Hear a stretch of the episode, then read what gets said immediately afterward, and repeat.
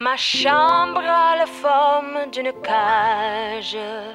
Le soleil passe son bras par la fenêtre. Les chasseurs à ma porte comme les petits soldats qui veulent me prendre. Je ne veux pas travailler, je ne veux pas déjeuner, je veux seulement oublier et puis je fume. Déjà j'ai connu le parfum de l'amour. Un million de roses n'embarmerait pas. Mesdames et messieurs, bonjour à tous. Bienvenue chez vous sur Samba Radio pour une émission radiophonique Paris est une fête. Siamo Chiara e Roberto e da oggi cammineremo insieme lungo la Senna. Ci addentreremo nei vari quartieri parigini per scoprire le tante storie dei personaggi che hanno reso immortale questa città. When the little blue bird, who has never said a word, starts to sing spring, spring. In questa puntata passeggeremo per il quartiere latino, sulla rive gauche a cavallo tra il quinto e il sesto arrondissement. Siamo nel quartiere del Pantheon, del Palazzo e dei giardini del Lussemburgo, per poi catapultarci direttamente davanti alla Sorbonne, magari prendere in prestito qualche antica e introvabile edizione dalla libreria Shakespeare Co.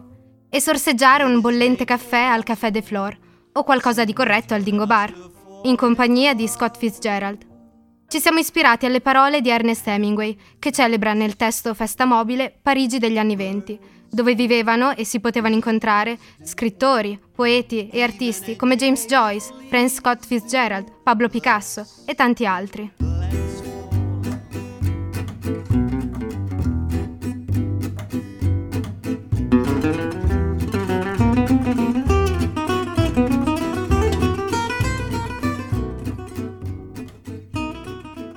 Festa Mobile è un romanzo che ripercorre il periodo dal 1921 al 1928, anno in cui Hemingway visse a Parigi, a contatto con altri artisti che qui si radunarono a metà tra le due guerre. Si tratta di un diario pubblicato postumo, rimasto incompleto a causa del suicidio dello scrittore, avvenuto nel 1961. Dopo gli attentati del 13 novembre a Parigi, Festa Mobile di Ernest Hemingway è salito all'ottavo posto nella classifica dei libri più venduti da Amazon in Francia. Nel terzo capitolo di Festa Mobile viene descritto un primo incontro dell'autore con Joyce. Il luogo in cui questo avviene è la libreria Shakespeare Company, in Rue de l'Odeon 12, dove Hemingway si ricava per prendere in prestito libri. Sarà proprio la proprietaria della libreria, Sylvia Beach, l'editrice del romanzo di Joyce, L'Ulisse.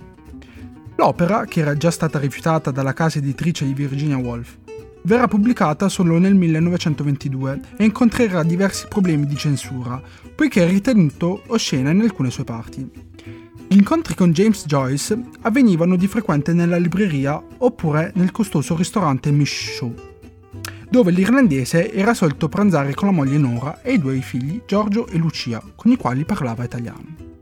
Un altro personaggio di cui si parla accuratamente in Festa Mobile è Francis Scott Fitzgerald. Viene descritto di aspetto giovane e bello, esile di corporatura, grande ammiratore di Hemingway, di cui è più vecchio di tre anni. Molto loquace, buffo e divertente. Scott Fitzgerald incontra Hemingway al Bar Dingo, in Rue de l'Ambre 10. Ha da poco pubblicato il suo romanzo Il Grande Gatsby. L'opera al momento, nonostante le ottime recensioni, non viene venduta facilmente, e così Scott chiede a Hemingway di leggerla. Scott Fitzgerald è influenzato dalla moglie Zelda. I due sono molto legati, ma agli occhi di Hemingway il legame risulta insano. Lui, innamorato pazzo di lei, cerca di accontentarla in ogni modo, rinunciando a scrivere per accompagnarla alle feste. Lei sembra essere gelosa del lavoro del marito e incurante dei suoi bisogni lo ostacola, costringendolo ad una vita sociale fatta di parti e compagnie futili. Scott Fitzgerald faceva uso smisurato di alcol fino ad essere sbronzo di giorno così come di notte. Lei si ubriaca per divertirsi e lui per sopportare le persone, a suo dire, di non ottima compagnia. Solo quando Zelda sarà colpita da un disturbo intestinale e da gravi crisi nervose, i due smetteranno di bere. Dalle pagine di Hemingway emergono la nostalgia del passato rievocato attraverso ricordi nitidi, la sua passione per lo scrivere, il suo attaccamento alla vita. Sono pagine in cui si rivive intimamente la città e dove i miti non sono altro che uomini. L'ambiente in cui si svolge buona parte degli episodi descritti è il quartiere latino di Parigi. L'artista visse in Rue Cardinal Lemoine 74 e affittò una piccola stanza in un hotel poco più avanti. in Rue Descartes per farne uno studio dove poter scrivere. J'ai troqué mes clics et mes claques contre des cloques et des flaques. Mon sac à dos pour oublier qu'avant c'est toi qui me pesais. Ce qui m'emmène, ce qui m'entraîne, c'est ma peine, ma peine plus que la haine. Oh ma route, oh ma plaine, Dieu que je l'aime.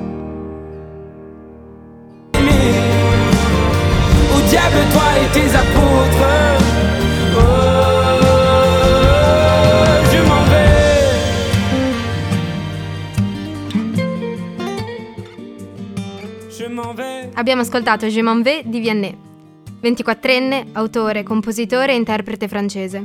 Il suo primo album è Idée Blanche, con la quale ha vinto il disco di platino. Grazie al suo secondo album intitolato Vianney, uscito il 25 novembre 2016, ha vinto il disco d'oro, qualche settimana dopo la sua uscita.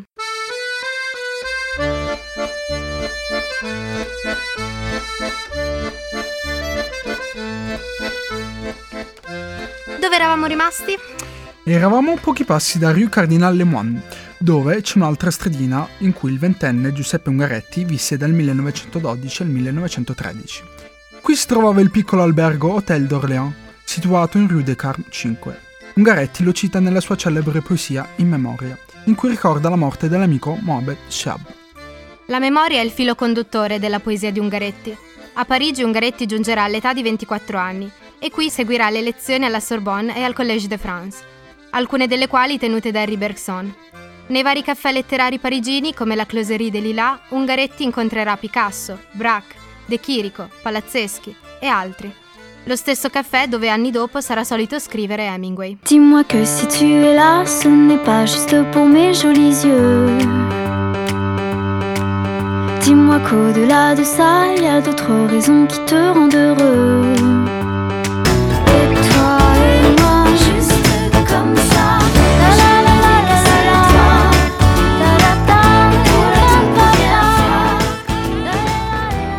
Questa era Seira di Joyce Jonathan, 28enne, cantante francese, autrice e compositrice. Seira esce nel 2013 come canzone dell'album Caractère. Ha riscosso molto successo in Belgio. Le parole evocano una giovane donna che ha appena incontrato l'uomo di cui si è innamorata. Inizia a sognare nel loro possibile amore futuro. Inoltre, una frase della canzone riprende un verso del poema La Beauté della raccolta I fiori del male di Baudelaire.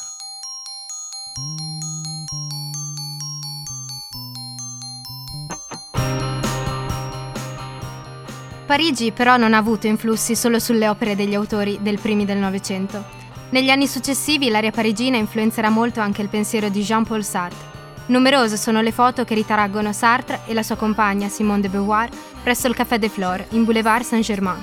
Lui, filosofo dell'esistenzialismo, romanziere, drammaturgo, critico letterario e giornalista, pensatore molto impegnato politicamente e socialmente. Lei, filosofa del femminismo, romanziera, saggista, impegnata in campo sociale, politico e schierata a favore dei diritti per le donne. I due si incontrano giovanissimi all'Università della Sorbonne, Parigi. Lui 24enne, minuto, piccolo, trasandato un po' strabico, affabulatore. Lei, ventunenne, bella ragazza della borghesia parigina, alta, occhi azzurri, riccioli bruni, volto candido, intelligente e brillante. La complicità nacque sin da subito e infatti lei ricorda che lui rispondeva esattamente al sogno dei suoi 15 anni. E se non avesse conosciuto Sartre, avrebbe condotto una tranquilla vita affettiva, si sarebbe sposata, avrebbe avuto dei figli, ma i due non si lasciarono mai. E dei due era Sartre, il genio anticonformista. I due strinsero un patto, su proposta di Sartre, un contratto che legava i due in un amore necessario contornato da amori contingenti.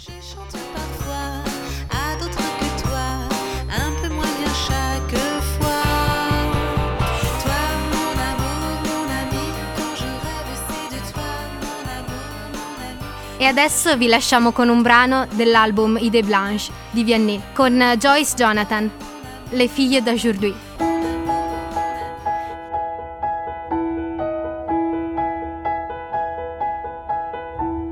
Elles sont énervantes, les filles d'aujourd'hui. Et malheureusement, j'en fais partie. Elles sont trop hésitantes, les filles d'aujourd'hui. aujourd'hui. Elles savent pas ce qu'elles veulent, elles savent pas dire oui. Les gens de mon temps s'enlacent. Et de ce temps, les gens se lassent. Soudainement, tout s'efface.